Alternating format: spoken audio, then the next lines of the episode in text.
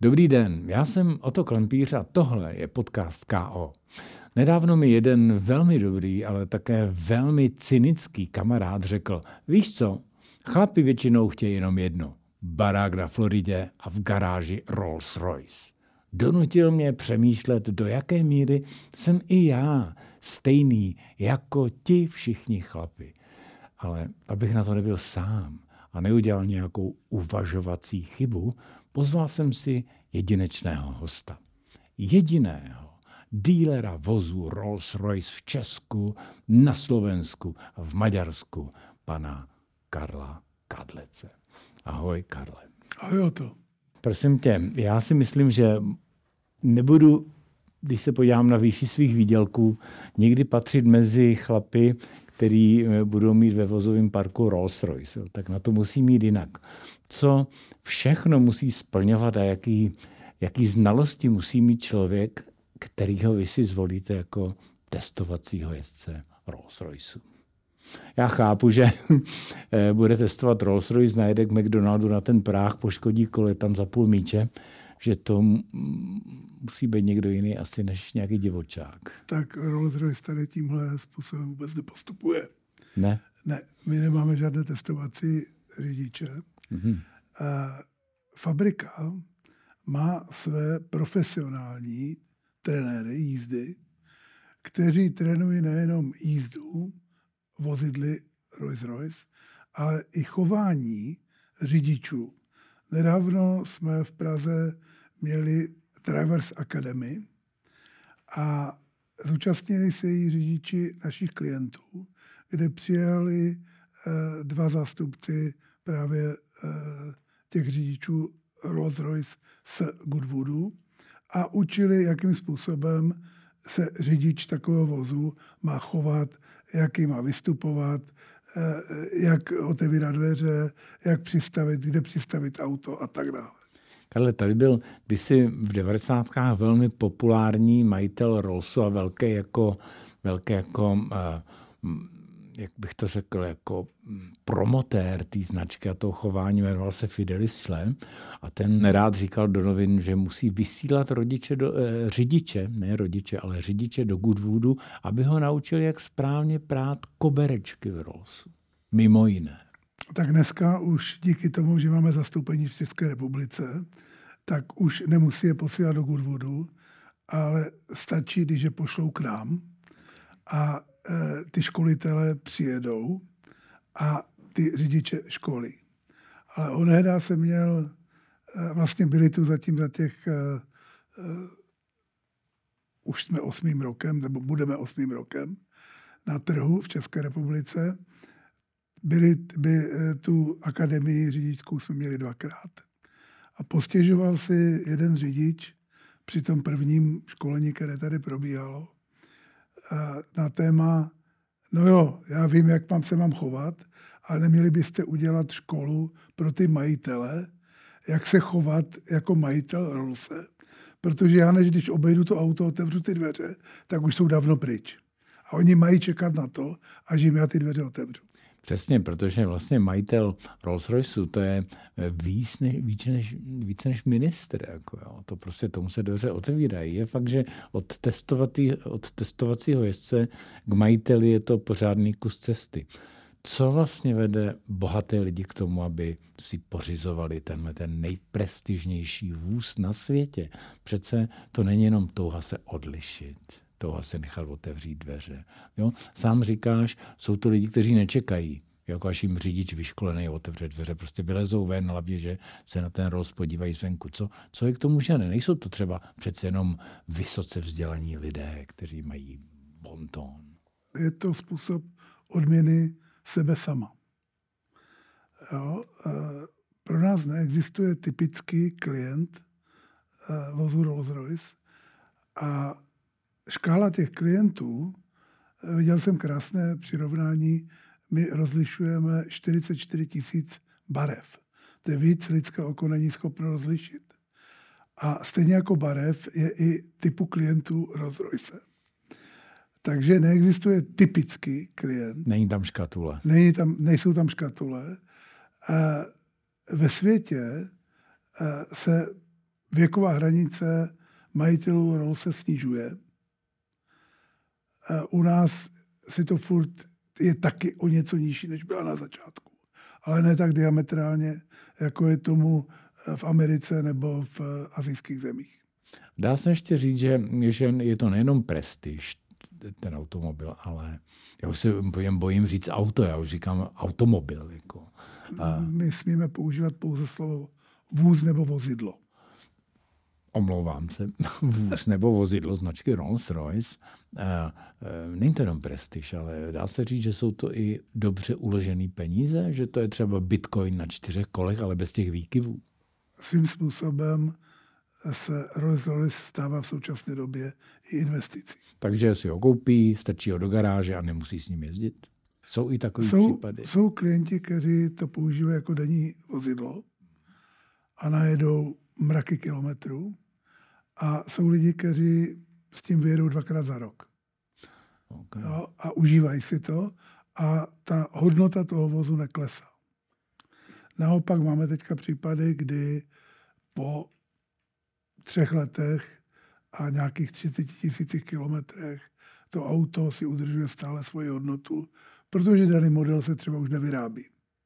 OK, takže je to vlastně se mění postupně v takovou starožitnost, jo, než ty řekl. Je tady, umělecké dílo. Je tady okay. několik eh, sběratelů, mm-hmm. kteří sbírají eh, vozy Rolls-Royce a opravdu eh, ty sbírky už mají nějakou větší hodnotu než kolik byla pořizovací hodnota těch vozů jako nových. To je dobrý vědět, že takový lidi jsou a je dobrý nevědět, kde ta auta parkují, kde ta vozidla parkují. E, ruční výroba, personalizace, tím je vůz Rolls-Royce.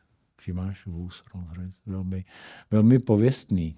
E, e, jak funguje to vaše pověstný bespoke a kde jsou hranice. Jo. Bespoke je taková, vlastně ta, ta, ta, ten model, kdy oni si řeknou, co tam chtějí, výšivku, barvu, tohle, modle, co, vě, co všechno vlastně chtějí v Rollse. Je tam něco, co já si nedovedu představit a oni už to tam chtějí.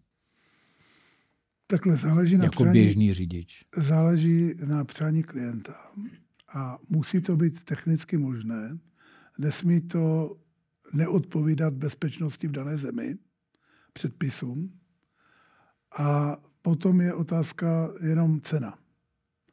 Uvedu příklad. A to je třeba bezpečnostní pás. Ty se vyrábějí v určitých barvách, v určité specifikaci. A pokud by někdo chtěl zcela nový, tak ten pás musí projít veškerými testy znovu a vyjde na eh, desetitisíce Eh, euro nebo liber. Jo, protože musí, pokud je něco z bezpečnostních prvků, co není standardní, tak to musí znovu projít eh, prostě veškerým, veškerým bezpečnostním testováním. Takže spíš se jedná o designové věci. Jo. Eh, záleží na klientovi, jak je ochoten čekat a co od toho očekává. Takže jsou to různé emblémy, výšívky, personalizace. Zatím nejdelší období od doby, kdy klient přišel k nám poprvé, po doby, co jsme zadali auto do výroby, byly dva roky. Dva roky čekat na vůz. Dva ale... roky, než jste začal vyrábět. Než jste začal vyrábět. Jo. A ta výroba samotná, jak kolik zabrala? E, záleží podle zase náročnosti. Je to podle toho, jak máme umístěné možnosti do výroby, tak je od nějakého půl roku až do roku. Uh-huh. A kolik procentuálně, kolik, kolik těch věcí se eh, na tom vozidle vyrobí ručně a kolik je v nějakém automatickém režimu? A za loňský rok i předešlý všechny vozidla, které jsme prodali, měly nějaký prvek bez pouk. To znamená, no, že všude bylo něco napsáno. Něco individualizované. Okay, takže vlastně tam eh, stoprocentně automaticky vyrobené vozidlo strojema neexistuje. Každý je vlastně originál, říkáš. Každý vůz je originál. Kde jsou a jak, jak, to, jak probíhá ten proces? Oni vám to napíšou do nějakého setlistu, nebo máte formulář, nebo volají, nebo jak vlastně? A takhle, nejlepší je, když klient má možnost navštívit s námi e, továrnu, ale jsou i lidi, kteří přijdou a od svého grafika nebo sami si namalují něco, co by v tom voze chtěli. A my komunikujeme s továrnou, e, jestli je to možné, technicky možné, kolik to bude stát, kdy to bude, v jakém časovém horizontu a tak dále. A ta, a ta pověstná soška, ten Spirit of Ecstasy, to se vyrábí ručně, že jo? Je to tak? Každý je, každý je originál a ta, to nemůže nikdo měnit, ten tvar. To, ty, ne, ne, ne, absolutně ta, ta je daná. To je jako vlastně logo. V podstatě, jo. Jízdní komfort. Rolls-Royce je mm, nejdůraznější v tom, že vlastně má absolutní jízdní komfort. Někdo to připomíná, přirovnává k tomu, že se jezdí, jede vlastně po koberci, že jdete po, po nádherném koberci. Eh, čím je to dosaženo? Tak odborně se tomu říká Magic Carpet. OK, Magic Carpet. Jo. A je to dosaženo tím, že je snímána několikrát za sekundu stav vozovky a ten vůz je prostě konstruován tak, že zvlášť patrné je to v Praze, kde to opravdu eh, i po té dlažbě opravdu to auto nádherně plave, ale zároveň eh, má perfektní jízdní vlastnosti. Praha matka měst se svýma kočičíma hlavama dá zabrat každému podvozku, kromě vozidla Rolls-Royce. Ale možná i ten si musí dávat majzla. No. Tak samozřejmě velké výmoly a tak dále, kterých tu je nespočet. Jo, ale e, běžná e, dlažba i ty kočičí hlavy e, to zvládá opravdu perfektně. A zážitek z té jízdy je neskutečný. No jo, tak to si můžeme povídat v mém případě, jak třeba bude vypadat cesta na Mars, ale věřím ti. Jo. To je co, co inovativní technologie a Rolls-Royce. Jako, meka klasiky, že jo, tradiční značka, tradiční prestiž a do toho svět plný inovací a vymožeností technologických. Ve vozech Rolls-Royce najdeš pouze věci, které jsou dlouhodobě odzkoušené. Mm-hmm. Jo, které prošly už uh, nějakým obdobím, uh, kde uh, jsou testovány. Čili ve vozech Rolls-Royce nikdy nenajdeš nějaký hit, který je jako úplná technologická novinka. Jasně. A s čím třeba přišel Rolls-Royce jako první? V čem měli něco takového, že třeba General Motors měli první jako v airbagy. Měl něco takového Rolls? Rolls měl první elektrický vůz. Opravdu? Protože první vůz Rolls-Royce byl pohánět elektřinou. Jo, a, a, a to bylo v kterém roce? To bylo hned na začátku. Jo. Třeba? Teďka budeme slavit 120. výročí, kdy se oba dva pánové eh, Rolls a Royce potkali 4. Eh, května. Hmm. A záhy poté eh, vznikl první eh, vozidlo této značky s tím, že mělo jako první elektrický pohon. Takže to, že teďka se dostáváme k elektrickému pohonu v vozidle Spectre, tak je vlastně pokračování té tradice. Je to návrat k elektrickým kořenům. Tak. To je inovace jako byč, jak se říká. Ehm, já jsem kdysi pracoval v jedné prestižní, prestižní reklamní agentuře a strašně jsme všichni toužili potkat toho ještě žijícího, už starého, prastarého pána, který se jmenoval David Ogilvy. Nikomu se nám to nepodařilo, jenom jeho, jeho sekretářka to tady objezdila, nebo asistentka. Ty jsi měl tu možnost eh, se trefit s nějakými těmi uh, sir, Rolls Royce, no, nebo už Ne, my jsme příliš krátce u značky. Jo, okay. jo, a, a, a ty pánové samozřejmě vzhledem k tomu, jak, jak jako je mladá nebo stará ta značka, Jasně. tak už dávno nežijí. Synové. A, a dneska je vlastně na Rolls-Royce je vlastně skupinou BMW, hmm. takže spadá do koncernu BMW a to už je prostě otázka koncernu. Ty jsi samozřejmě předseda představenstva B, Kartek Group, že je BMW, k tomu se taky dostaneme. Eh, já mám na tebe tak samozřejmě sérii takových trošku lehce bulvárnějších otázek, protože proč ne, ono se to nabízí. A jedna z těch je takový jako osobní příběh. Jo. Jaký byl tvůj nejzajímavější zážitek při prodeji Rolls Royce, kdy tě někdo vlastně vyhodil z konceptu, chtěl něco tak, choval se nestandardně, nebo chtěl něco nestandardního, že vlastně do dneška ti to přijde jako vlastně buď úsměvná nebo tragická historka. Stalo se něco, nebo ty lidi jsou v ažuru a dávají si pozor? A řekl bych, že naši klienti ve skrze jsou velice discipl, jako disciplinovaní v tom, že za to období se nepotkám s něčím, co by bylo, co by vybočovalo normálu. Jasně. A ten, ten jejich ten jejich jako, ty preference se liší nějak od preferencí třeba Arabů nebo Američanů, Číňanů, Němců. Mají Češi něco specifického, na čem... Já vím, že si říkal, je tam 44 tisíc barev a naši zákazníci nejsou žádný tý krabice, ale přece jenom ten český duch je trošku něco jiného, než jsou třeba Američani. Určitě, protože v Americe třeba je uh, vůz uh, velice populární mezi rapery, Jo. A OK, musím v, přidat.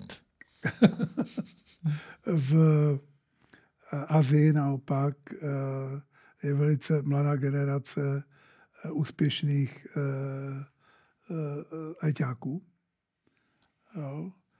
A u nás je ta klientela trošičku konzervativnější. Hmm. Ale i tak se najdou lidi, kteří Eh, jdou do odvážných barevných kombinací, eh, kdy tyrkysově modré auto s tyrkysovými sedadly v kombinaci s oranžovou. Jo, takže i u nás najdeme auto, které, které nebo vozidlo Rolls Royce, které, které eh, jakoby zbudí pozornost jenom tím, že se člověk za tím otočí, ne, že to je Rolls Royce, ale že je to něco zvláštního. Já jsem vlastně, ano, já si vzpomínám, že jsem uváděl nějaký, nějaký rádiový pořad, abych věděl, co, co uvádím, tak jsem si pustil ten klip nějakého amerického, byl to, myslím, takový soulový reper a on tam jezdil celou dobu v, v růžo, světle růžovém rosu. Jako měl prostě všechno světle růžový, bí, bílý sedačka, jsem říkal, no tak to je, to je jako nějaký opravdu extrémní blázen a vidím, že ne. Který ty, když se vrátíme zpátky do Česka, který, eh, který typ z Rollsu je tady, je tady nejžádanější? Nejžádanější je v současné době Kalinen, kterým teda... To je to SUVčko. To SUVčko, kterým pokud možno se snažím jezdit i já. Protože mě vyhovuje vyšší nastupování vzhledem k věku. Jistě. A rozhled z toho auta. A to auto je opravdu majestátní. A jak projíždíš eh, pražskými ulicemi na starém městě, uličkami, možná projíždíš, troufneš si do nich? Není to problém. Není, jo. Není to problém, člověk musí mít už určitě odhad. Jo? A občas se podaří poškrabat nějaký disk, a v tom to jsem úplně, já. Hmm. úplně není uh, u těchto vozidel levná záležitost. Kolik třeba stojí poškrávaný disk? 100 tisíc. Přidej. Řádově, řádově, uh, protože nesmí se to opravovat, takže se to mění a Hoj. to kolo může přijít na uh, přibližně tuhle částku. ne, jaká je pojistka? Kdo to pojiští, pojišťuje? Eh, tak máme několik pojišťoven a ty pojistky nejsou nic levného, že? Nic levného. co zákaznický servis. Všichni se děsíme značkových servisů, ať už je to BMW nebo jakákoliv jiná zahraniční značka, když, když něco praskne, něco je na výměnu, tak je to, tak je to raketa. Jak, a samozřejmě si počkáš, že jo? Jak, je to, jak je to s Rolsem? Vy, vy vyměňujete všechny části motoru nebo je opravujete, když k tomu přijde? A takhle. Uh, musím podotknout jednu věc. Když si koupíš eh, vůz značky Rolls-Royce, tak máš na něho záruku veškerou, kromě pneumatik, mm. na dobu čtyřech let nebo 160 tisíc ujetých kilometrů. Co nastane dříve. Jo? A potom se dá případně dokoupit další záruka. To znamená, že ten servis toho člověka nic nestojí. Naopak, když přijde na ten servis, tak eh, my mu poskytneme náhradní vozidlo Rolls-Royce po dobu toho servisu. A děláme i takovou službu, protože máme klienty třeba až v Košicích, takže aby nemuseli do té Prahy jezdit, takže máme uh, krytou odtahovku a pro ty auta si jezdíme. Jak eh, vypadá, už jsme to nakousli, jak vypadá eh, elektrický motor nebo elektrická soustava v Rolls Royceu. Je to, je to na úrovni nějakého 12 válce nebo Tesly, nebo jak to výkonu. Že? To bych vůbec ne, nedovolil srovnat. To PS se omlouvám. Je to, je to tak, že vůz Spectre je především Rolls-Royce. Teprve v druhé řadě je to elektrický vůz. A už jenom, už jenom to, že u většiny elektrických vozů ta zdířka na nabíjení je vpředu, v předním blatníku, tak u Spektru je na stejném místě, jako je nádrž na, pro tankovací pistoli. Vzadu. Vzadu. Jo, vpravo vzadu. Jo, jenom když to člověk otevře, tak tam není ta díra na tu pistoli, ale je tam zásuvka. Jasně, je tam zdířka. No a ty výkony těch motorů jsou gigantický. A zrychlení. A já s tím vozidlem jsem jezdil poprvé loni v létě v Kalifornii, kde nám byl představen jakoby na dynamickou prezentaci. Jo. Tak teďka jsem pár dnů s tím jezdil a můžu říct, že ty jízdní vlastnosti jsou neskutečné, protože to těžiště díky bateriím je nízko a ten vůz má fantastické jízdní vlastnosti. Takže je přilepený. Naprosto.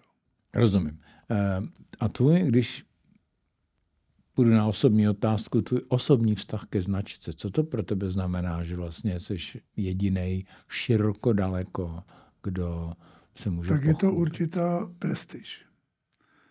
Jo a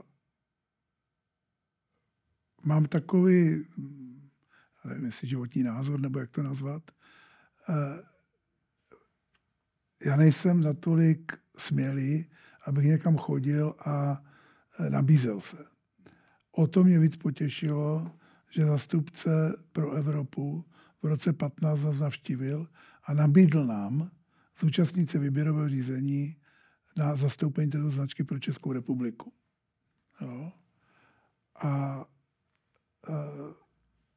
já jsem během toho hovoru už věděl, kde bude na pařížské showroom. Jo. A protože v té době mým kamarádům patřil hotel Intercontinental a to lobby tam nebylo úplně nejvzhlednější. Tam dole, jo, Tam dole. Vlastně. Tak jsem jim nabídl, že prostě jim ten hotel trošku eh, ozvláštním Trošku zvedneš prestiž hotelu, jako jasně. Značkou Rolls Royce, tož nejsme jediní, kteří byli v hotelu, nebo jsou v hotelu s touto značkou. A uh, jak říkám, při naší smůle jsme to výběrové řízení vyhráli. a on je končík teď v rekonstrukci a budete tam pokračovat? Nebudeme, protože předěláváme u nás na průběžné showroom nemalými náklady. Jo, a dřív místo, kde se prodávali BMW, když jsem před 11 lety přišel do Prahy, tak tam bylo dealerství BMW, které jsme vybudovali hned vedle nové. A ty prostory teďka se předělávají podle posledních standardů. A těším se na otevření a těším se na to, až to budeme moct prezentovat našim klientům, protože to bude něco opravdu jako velice zajímavého jako prostor. Ježiš, tak já, já se budu schválně okolo podívat, protože dovnitř možná netroufnu, když to bude takhle velkolepý. Naopak no. rádi tě pozvem. Ano, to jsem ale tak nemyslel, děkuju. Eh, teď eh, tě budu citovat. Jo. Jsem si našel, když říkáš, říkal jsi, když jsme začínali, měl jsem hlad po úspěchu, penězích. Šel jsem za tím. To mi u dnešní mladé generace chybí. Ano, propadly, rozpadly se mi všechny postupně osobní vztahy, dělal jsem 14 hodin denně, je ze mě workaholic. Ale ani dnes se nedokážu od práce odpoutat. Stále mě velmi baví. Což už ale mladí nechtějí. Ani ty peníze touží hlavně po volném čase. Uh, ty jsi něco starší než já. Jo. Když eh, jsme byli kluci v těch 60. letech, tak uh, brázdili naše silnice auta jako Škoda Felicia, začínala Škoda 1000 MB, byl tam Spartak, že jo, z Ruska jsem se táhli postupně Volhy, z Německa Trabanty, ty první. A vlastně jiný auta jsme nepotkávali jinde, než v, v, v zřídka publikovaných fotografiích v nějakých motočasopisech nebo v ABC nebo vědá technika mládeži byli si takový, takový nebo z Polska jsem šel Fiat polský. Už tehdy si věděl, že to budou, že budeš mít hlad budovat auta, že tu že budou auta, nebo že to bude automotiv, něco takového, nebo kdy to vlastně jako začalo? Tahle ta touha dělat automotiv. Tak eh, já si myslím, že každý kluk a posléze chlap má vztah k autům. Já jsem teďka zjistil, že můj úplně první angličák byl Rolls Royce jo, kterého snad ještě bych někde našel. Mm. A, a jezdil jsem tím, že jsem doma zhrnul koberce, tak jsem si po těch zhrnutých kobercech z toho dělal jako dráhu a jezdil jsem to potom. samozřejmě, ano. A, a strach autům jsem měl uh, prostě odmala. A k autům jsem se dostal postupně. Jo. E, mě hlavně Eh, zajímal obchod. Jo, měl jsem to štěstí, že mě moje maminka eh, nutila do jazyku. Každý říkal, prosím tě, když je totalita, někam se nedostaneš, proč se učíš francouzsky, německy, anglicky. Jo. A po té revoluci mě ty jazyky byl pro mě velký náskok. Jsem jsi začal někde v PZC? Nebo? A chtěl jsem dělat PZC, Eh, bohužel, já jsem vystudoval eh, ekonomku v Praze na Žižkově a chtěl jsem zůstat v Praze. Ale z ekonomických důvodů jsem se musel vrátit do Ostravy, mm-hmm. protože tehdy nástupní plat 1700 korun. Maminka sama, protože tatínek mě umřel, když mi bylo 11, tak eh, se musel mamince přispívat na ten byt. A tak jsem se vrátil do Ostravy a šel jsem dělat export Unimo buněk. Jo, do Export pozemních staveb. Unimo buněk. Ano, vozili jsme je na Sibiř. No ale no, už tam ta doprava byla nějaká. A, a, a pak jsem se dostal přes geologický průzkum k zastupotechně Pražské kramy a pobočku v e, Ostravě. A dostal jsem se k tomu, že jsme zakládali akciovou společnost pro zahraniční obchod jo, ještě před revolucí, podle zákona z roku 47, který měl 1,5 stránky. Dobře jste to dali. Jo, takže e, jsme e, opravník zahraniční obchodní činnosti dostali 5. ledna 90. To jste byli možná první. To jsme byli první, přesně. A e, vlastně na e, soukromě jsem začal podnikat v roce 92 a postupně to bylo nákup, prodej všeho možného. Pak jsem se dal, dostal k ceným papírům, jo, kdy největší... Takže to byla pestrá cesta. Unibo buňky do Ruska, první zahraniční obchodní ASK, cený papíry. A ceny papíry tam před 25 lety jsem uh, seděl půl roku jako místo předseda představenstva OKD. A co to bylo za cený papíry? Treasury bonds, promissory notes? Ne, ne, to byly akcie. Akcie, normálně. Akcie. Jo, začali jsme skupovat akcie z trhu a, a byli jsme čl, jak členy burzy cených papírů v Praze, tak RM systém. Jste byli dřív než Kellner. No to ne, ale, ale, ale uh, jeden rok jsme měli větší obrat než harvardské fondy. fondy. Jo, než, no Bůh ví, co s ním je dneska, no, dneska někde ve vězení. Jo. Jo, nebo na Bahamách. Na Bahamách, v loďce. A pak, pak prostě uh, jsme prodali OKD v roce 98, 14.10. A já jsem odjel na dovolenou, vrátil jsem se a přemýšlel jsem, co dělat. Hmm. A přišel za mnou jeden známý a říká mi, v Ostravě není zastoupení BMW. 98. rok. Jo. Ne, to už byl rok 2002. 2002 hm, byl zlomový rok, kdy se eh, eh, Karel Kadlec rozhodl, že jeho život bude spojený s luxusními vozy a rychlými a výkonnými. A v té době jsem měl v garáži tři Mercedesy.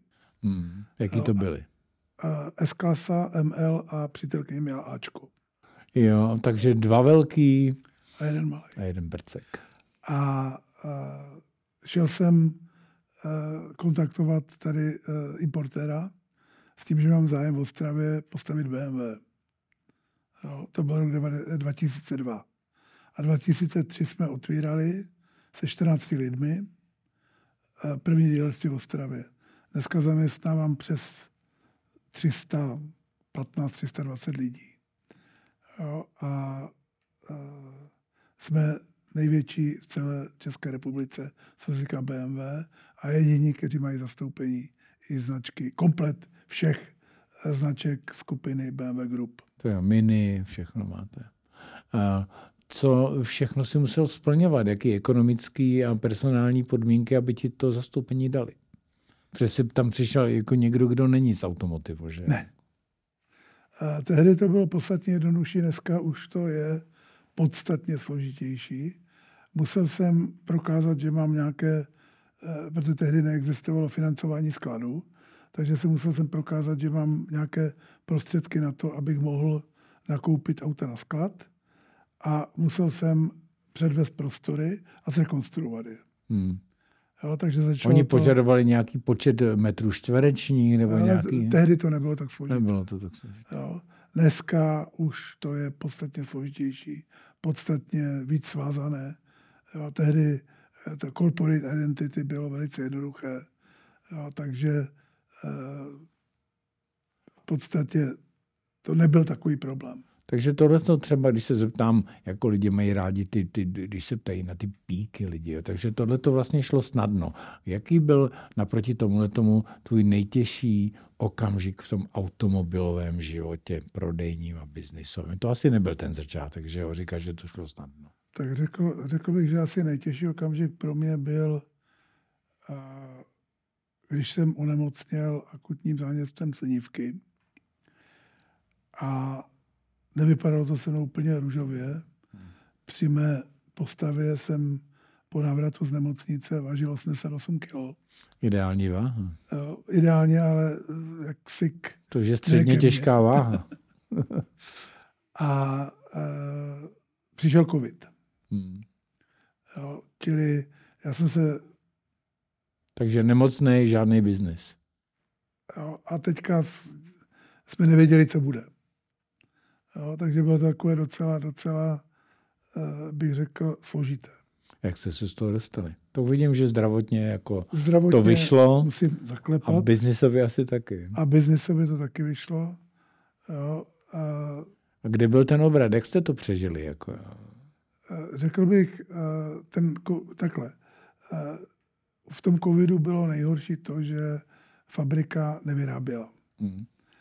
A stáli jsme. Jo? Ale e,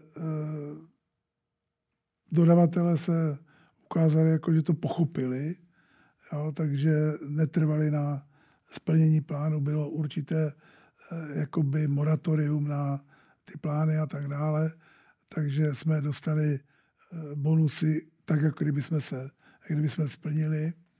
Jo, takže po té stránce eh, bych řekl, že se k nám zachovali. Takže to bylo férové jednání. V době covidu to bylo naprosto férové jednání. Férovka. Jaké myšlení, priority a zázemí musí mít teď v současné době, 20 let po to, co, se, co jste založili eh, eh, tenhle ten podnik, jaký musí mít úspěšný podnikatel v automotivu? Představ si, že někdo se rozhodne, že prostě teď půjde do, do toho biznesu, jako máš ty. Je to možný vůbec? Dá se to udělat tak, jenom, že někoho koupí. A dneska začít na zelené louce už nelze.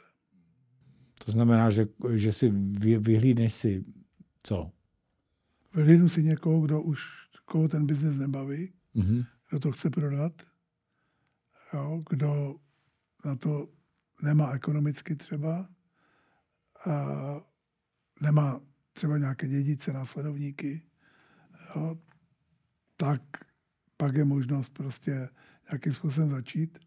Ale dneska eh, ty automobilky se snaží koncentrovat do eh, snižovat počet majitelů a koncentrovat to, eh, ty prodeje do jako co možná nejnižšího počtu majitelů. To samé se děje v marketingu, se tomu několik lidí říká one-stop shop, jo? že vlastně v tom baráku máš všechno, máš tam dokonce více značek, které jsou združeny pod jednou, pod jednou hlavičkou, je to více jakoby reklamních brandů. Eh, co auta z Číny, elektroauta z Číny, eh, ty přece se dají ještě tady na zelený louce začít, nebo už ani ty ne? Uh, přiznám se, že jsem koketoval s jednou značkou, a už jsme byli v tom jednání hodně daleko a pak jsem si uvědomil, že my vlastně tenhle biznis neumíme. Jak to? My umíme luxusní segment a neumíme masový segment. No, a jejich představy eh, byly, řekl bych, eh, eh, takové, hodně investujte a marže byly podstatně nižší, než nám nabízí jak BMW, tak Rolls-Royce. A e, de, šlo o to prostě e, prodávat větší množství vozidel. A na to potřebuje člověk prostory, zázemí a tak dále, a tak dále. A my už dneska mám, jsme na limitu nějakých kapacit, které tady máme a musíme investovat i do přestavby v rámci našeho areálu, eh, servisních kapacit a tak dále. Takže eh, jsem nakonec se omluvil a řekl, že eh, tenhle segment neumíme. Mm-hmm. Přiznal jsem to a Jaký to, byli pa- si rukou. Jaký to byli partneři Číňani? Nebudu jmenovat tu značku. Ne, já myslím, ne, značku jako nemusí, nemusíš. Jaký jako v, v biznisovém chování ty lidi? My jsme nejednali přímo s Číňany, ale ta společnost byla zastoupena rakouskou společností. Mhm. A když jsi viděl ta auta, myslíš, že to má fakt v Evropě budoucnost, že si na to Evropani zvyknou, že je přijmou za svoje? A ty čínské vozy se pokusili tedy před nějakými 14-15 lety přijít do Evropy ale ty auta vypadaly hrozně, eh, byly nebezpečné. Eh, prostě normální Evropan by si tyhle auta nekoupil. A Číňani udělali to, že přeplatili designéry, přeplatili techniky z Evropy. Z Evropy. A ty auta dneska opravdu jsou, neříkám, že skvělá, ale více než konkurenceschopná. Co to znamená více než konkurenceschopná? Že jsou lepší než ty? A jsou na stejné úrovni a za jinou cenu. Takže levná, levnější. Ale přitom ta kvalita zpracování, ta kvalita toho vozidla, eh, tam už nejsou příliš, ty propastné rozdíly, které byly, tak uh, jsou skoro smazány. Já si vzpomínám, že někdy v půlce 90. let, když tady začínal Hyundai neboli Hyundai, tak um, já jsem byl s jednou obchodní společností v domě Kovo, nyní je to, myslím, kontrolní úřad, a tam eh, se usídlo jedno patro Korejci, kteří eh, právě měli ten Hyundai tenkrát. Jo? A, a ten šéf eh, jezdil v Audině. A já vždycky jsem si s ním dělal legraci. Říkám, tohle to, kdyby věděli tvoji šéfové v Koreji, že tady nereprezentuješ, že jezdíš v Audině v Německý, to by si asi měl pěkný průst. On říká, to bych měl, ale nikomu se to neříká. Jo. Takže vlastně i oni se, se styděli vlastně tehdy za ta auta. Jako, protože to byla že ta Sepia, Kia, že jo, a tyhle ty, a to byly strašně jako takový srandovní pseudoauta, ale podívejme se na ně dnes. Dneska Kia je vysoce respektovaná značka, možná ne tady, ale v Americe zcela určitě. Jo. A Hyundai se svým Genesis a s tím letím, to jsou, to jsou rakety. Že? Kia Stinger. OK. Uh, elektroauta, já jsem se ptal kvůli jedné věci, protože nejvíc motoristická část světa prostě je Evropa, že jo, Italové mají auta, Francouzi, Němci, Britové, Češi máme auta, jako jo. Jestli, jestli vlastně ta vášeň k těm spalovacím motorům ještě stále nemá takovou setrvačnost, že vlastně si nedovolí vpustit do většinového života ty elektroauta, který vlastně žádný motor úplně složitý, jak my jsme zvyklí, protože jako ne každý národ umí udělat motor. Že jo? To je pár. Myslím si, že tady došlo k takovému nedorozumění, kdy politici Evropské unie si mysleli, že, se to, že to protlačí. Ale diktátorem je trh a trh diktuje a, ten a zákazníci co? diktují, co chtějí a co nechtějí. A druhá věc je, pokud budu používat dotace, hmm. tak můžu ten trh trošku ohnout. Ale můj názor je, že jakákoliv uh, dotace uh, poškozuje trh, protože uh, ty dotace můžou být selektivní Eh, můžu někoho podpořit, toho druhého nepodpořím jo, a tak dále, a tak dále. Jestli určuje, jestli je to malý zemědělec, velký zemědělec, jestli je to to, jako jakáko, jakákoliv Když má ta dotace, Evropa docela dotuje. Jako. Jo, ale jakákoliv dotace pokřivuje trh. Souhlas. Jo. Němci teďka eh, přestali dotovat elektroauta a za rázem zájem o elektroauta v Německu poklesl. Jo. Tady máme to, že tady musí splňovat eh, určité věci, určité firmy musí splňovat normy elektroautech, a to jsou, ať to jsou banky, ať to jsou státní úřady. Mají banky hodně v garáži, mají těch elektroautech. A nikdo s tím nechce jezdit? Nechce, jo. No tak jeď na služební cestu do Ostravy s Prahy Eňakem. Ale... Tak to je docela dobrodružné. Eňaka jsem viděl uh, parkovat, byl tam Rolls Royce, uh, uh, elektrická Audina a elektrický Eňak před hotelem Shangri-La v, Londýně a vypadali skoro až na ten Rolls, vypadali velmi podobně. Jo. A, uh, a to, to elektro, říkáš, dotace, já jsem ti utekl. Dotace toho. na elektro a pak dochází k takovým uh, komickým situacím, uh, jako znám se uh, s režisérem, který režíroval eh, eh, film Král Šumavy. A, ten původní? Ne, ten současný. Aha. A, a říkal, že oni měli předepsáno ve štábu, že musí mít určité procento elektroaut. A kdo jim to předepsal? nevím, dneska, dneska to je v rámci nějakých prostě procesů. Čet, aha, já myslím, že četníci jim to ne, ne, ne, ne, ne, jako v rámci nějakých procesů. A někdo si neuvědomil, že v tom lese, kde se natáčeli, natáčel ten film, žádné dobíječky nejsou. No. Takže dobíjeli elektrocentrálami, které měly daleko větší emise než to auto samotné. To si mohli rovnou pořídit auta no, na dřevoplyn. No. Jo. takže, to jsou, takže... To jsou takové věci, které odporují zdravému rozumu. Takže ty si teda myslíš, že ta elektroauta se vlastně neprosadí jo? masově? Elektroauta je geniální auto do města. Hmm. výborné. Já když eh, denně budu najet 100-150 eh, kilometrů, budu mít doma třeba ještě soláry, eh, jo, čili budu to sám nabíjet a tak dále, a tak dále, tak opravdu geniální auto. Ale třetí auto do rodiny je to i, Ježíš, mluví, mluvíš mi z duše, jo. Já jsem eh, samozřejmě se nasadil solár, dal jsem si doma dobíječku, všechno. Říkal jsem si, tak, budu moderní, dám si to elektroauto. A teďka vlastně jsem si půjčil na měsíc elektroauto a já jsem vlastně si uvědomil, že bych musel svůj život přizpůsobit tomu, tomu autu. autu. Ano protože malá baterka, malý dojezd, ale i malá nádrž na pohonné hmoty a vlastně člověk pořád místo toho, aby si řešil své věci, furt řešíš, jak kde dobiješ a kde ti dojde benzín. Jako Ale auto bylo technologicky senzační, jako jo. Vevnitř prostě totální sci-fi. Ano. Jo. Ale bohužel teda ty starosti navíc. Musel bych mu najít roli v našem životě.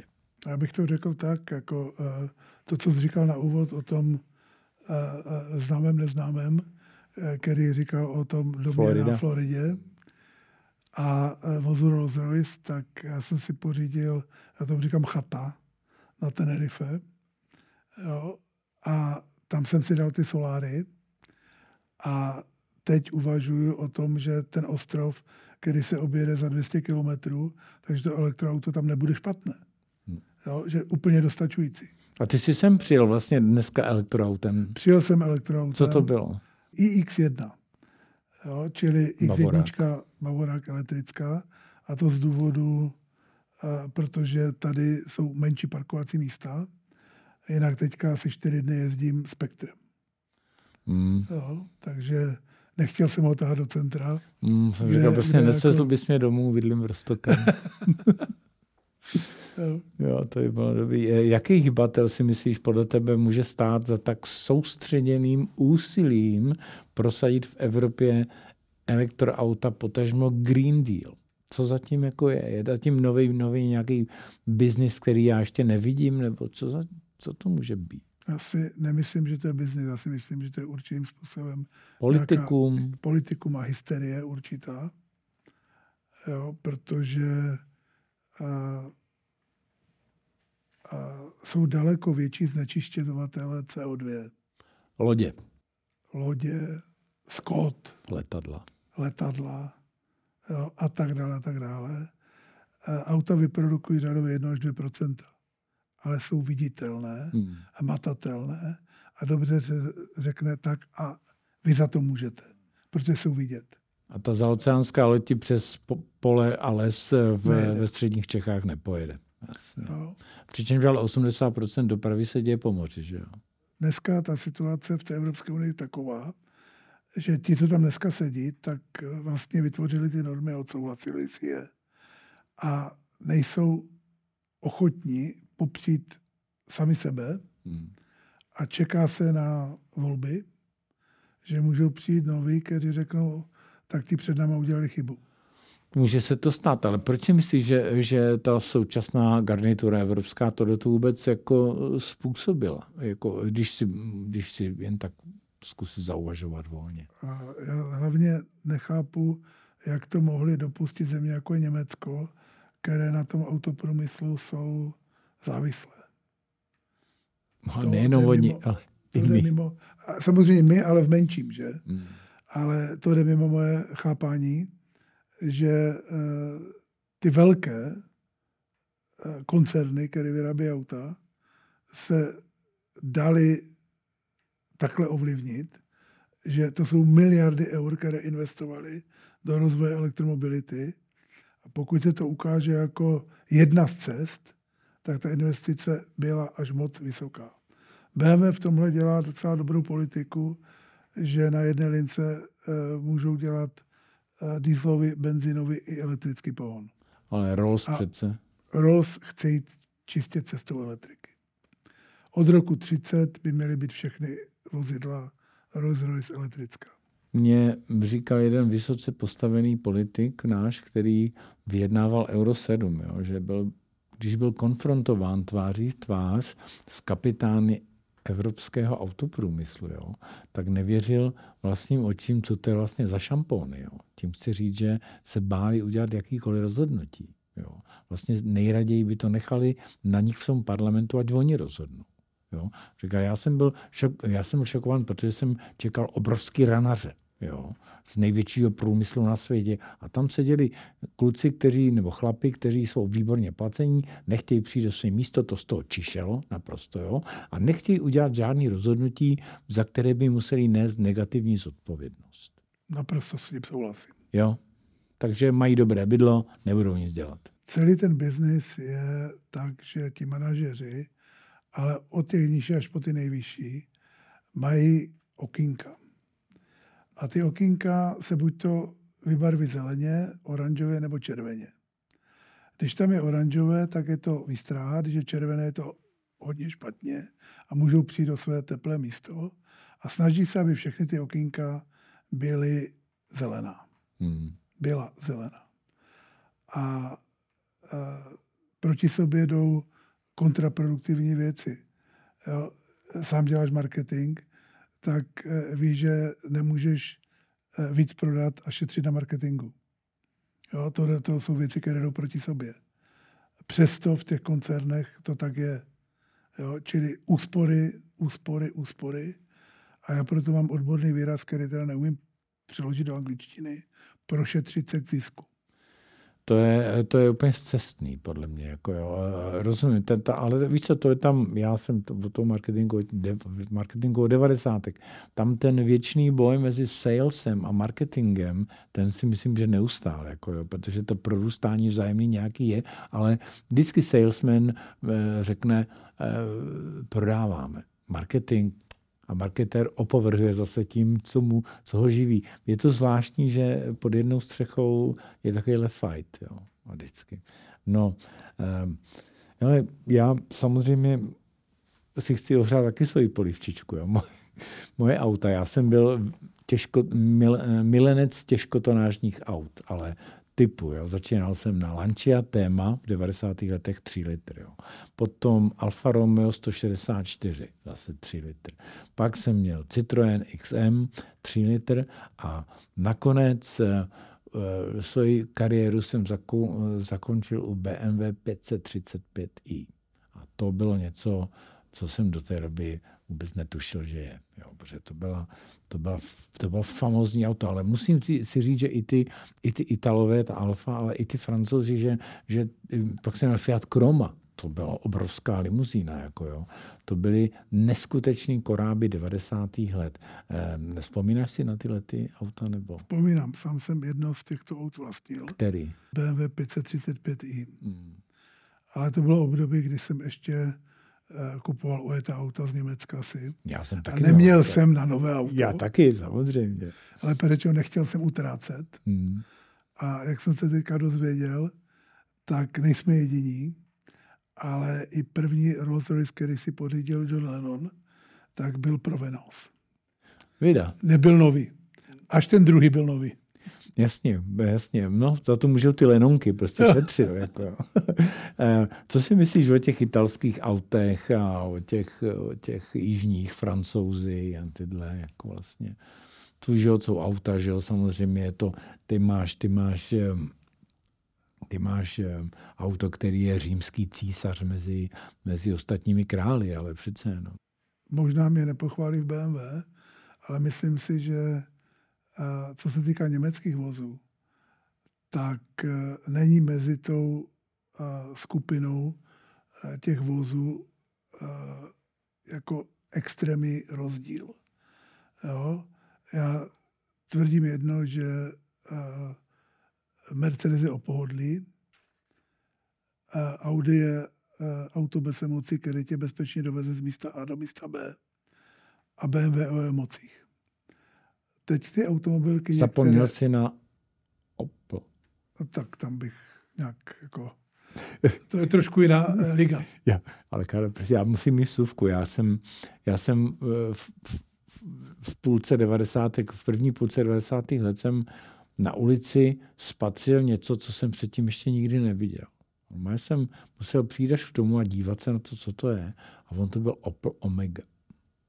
Protože ano. s tím autem ta, ta, ta, ta jejich 90 Opel Omega, Opel Vectra, mali Opel Corsa a potom pro mladý pubertáky Opel Calibra to bylo fenomenální. Já jsem v 90. druhém nebo třetím uvažoval mezi Ford Probe a Opel Calibra. Ale Probe vyhrál, že? Si, no, vyhrál Tři litr, že jo? Ano. Jasně, protože Calibra neměla motory. Jako jo. A, ale byla dobrá. Jo, ta byla nádherná.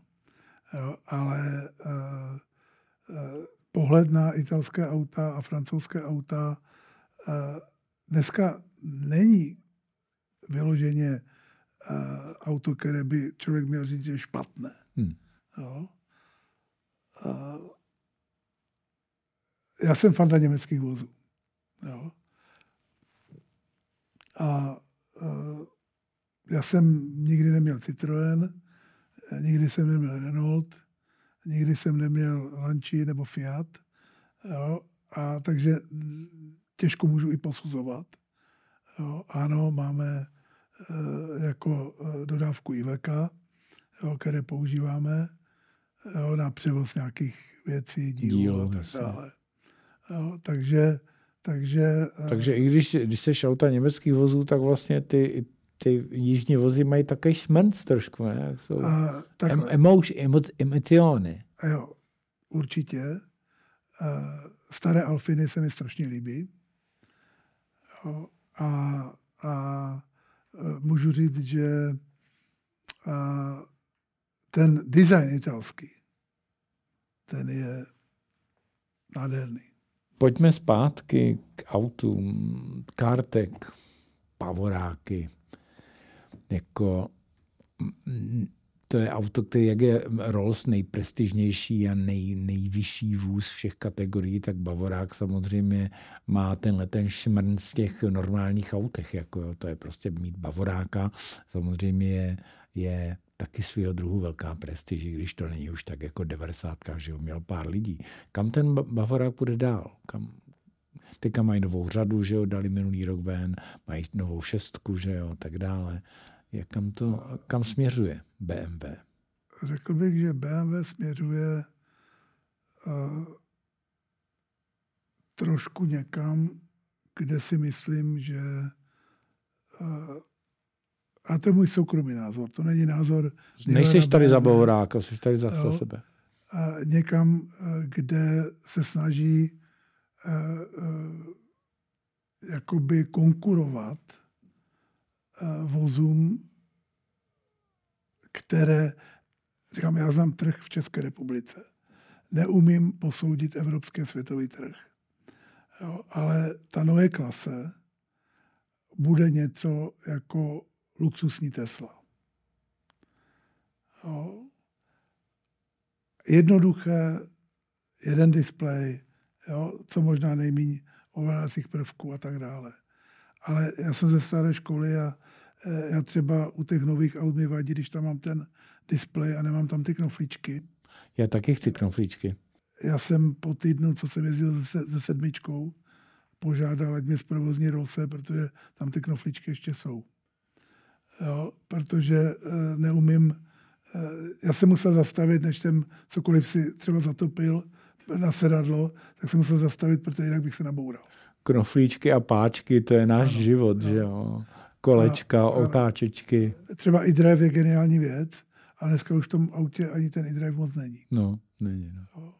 Takže ten vývoj jde uh, tím směrem, který mladí to asi chápou, jo. ale uh, ten, ten, ten konflikt mezi mladou a starší generací byl za našich mladých let ten samý, akorát si nemyslím, že byl tak hluboký on ten konflikt byl už za starého Říma a Řecka, kdy prostě úplně vůbec si myslí, že ti mladí, eh, že, že, to je, že to je konec světa, jak oni se chovají, takže to je forever. Jo. Představ si nejtěžší studentský bouře vždycky byly, jsou a budou v Jižní Koreji. Ale potom skončí vysokou školu a běž sloužit. OK, eh, zasvětil si svůj život obchodu.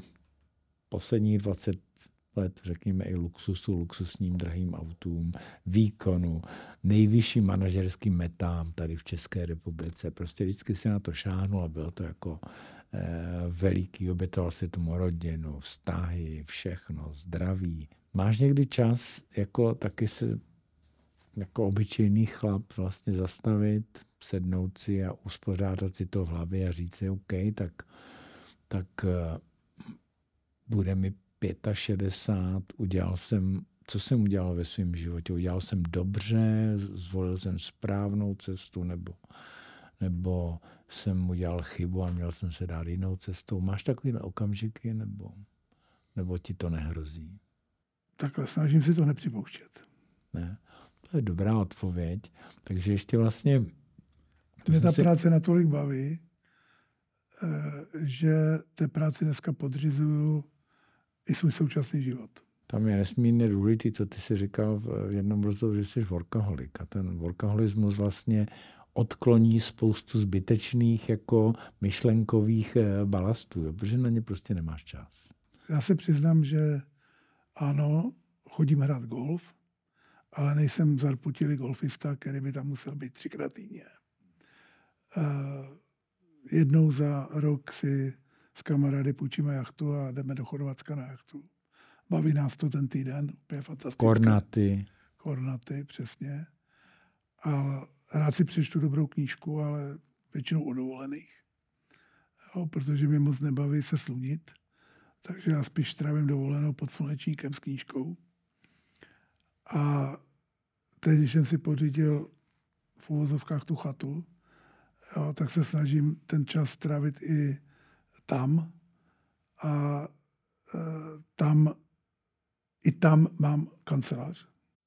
Tak já ti, já ti samozřejmě přeju to nejlepší do dalších let, to znamená, to znamená nejenom tobě jako osobě, ale i rozvoji značek Rolls-Royce, vozu a vozidla Rolls-Royce a samozřejmě mých oblíbených bavoráků a děkuji za to, že jsi přišel a myslím si, že mm, tyhle ty vzpomínky a tyhle ty názory obohatí nebo budou korigovat mysl uh, našich uh, obchodníků a biznismenů, kterým záleží na této republice. Děkuji. Děkuji za pozvání.